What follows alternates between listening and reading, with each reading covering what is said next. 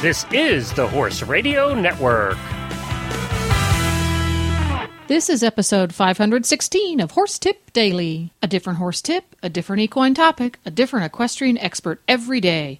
Horse Tip Daily brings the world of equine knowledge to you one day at a time.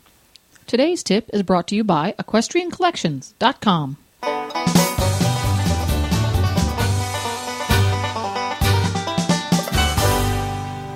Hi, Coach Jen here, and thanks for tuning in to Horse Tip Daily. Today's tip is from Liv Good of Professional Equine Grooms, an online community created to assist professional equine grooms in creating well respected and skilled professional profiles, support their short and long term career needs, and provide resources for employment, continuing education, and benefits. Today's tip is that, that all important ringside grooming kit. It's an excerpt from episode 82 of the Jumping Radio Show, hosted by Chris Stafford. But first, a word about today's sponsor, EquestrianCollections.com. When dedicated equestrians need quality name brand products for themselves, their horses, or their stables, they go to EquestrianCollections.com. Why, you may ask? Because of the astounding variety of top name brand products that can be found there. EquestrianCollections.com knows that you want products that you can count on, and they have thousands of them available at competitive prices. And they don't stop there. You can also take advantage of savvy shopper email programs, rider reward programs for your stable or club, and even sign up for special unlimited shipping. No matter whether you jump in the meter 15 classes, chase equitation points all the way to Congress or to the Nationals, or just enjoy big sky country aboard your horse. EquestrianCollections.com has the name brand products and great service that you need to help you enjoy your horse time to the fullest. Visit them today, equestriancollections.com. Now, enjoy today's tip. Liv Good from the Professional Equine Grooms has a new tip for us this week. Hi, Chris. How are you? I'm doing great, thank you. You've been busy with the Pro Equine Grooms, haven't you? Keeping your website active. A lot of activity with uh, your social media, too. Yes, yes. I find it's a really great way to engage um, people that follow the page. They can get lots of current updates and talk back and forth, and we get some great conversations going. And you do get a lot of great tips. So you have one for us this week. I do have one for you, and this has to do with what to have in your handy dandy little bucket at the side of the warm up before your horse goes into the competition arena. Of course, we all know it's great to have um, maybe a damp rag and also a dry rag to maybe, you know, wipe boots and get any slobber off the reins um, that, that might have accumulated during the warm up.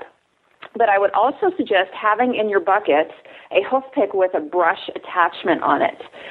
More than once, I've seen horses go from the warm up into the competition ring and they've picked up a stone somewhere along the way and they're not going to trot sound in the competition ring. So pick the feet out, use the brush to brush off the warm up footing around the outside of the hoof, reapply your hoof polish.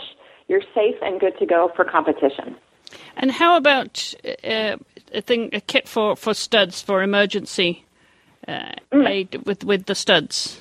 Absolutely. If you have a horse that's going from a dirt warm up to um, to a grass field or you know something like that where it might be slippery or muddy, go ahead and have your wrenches and a couple of extra studs in your bucket as well.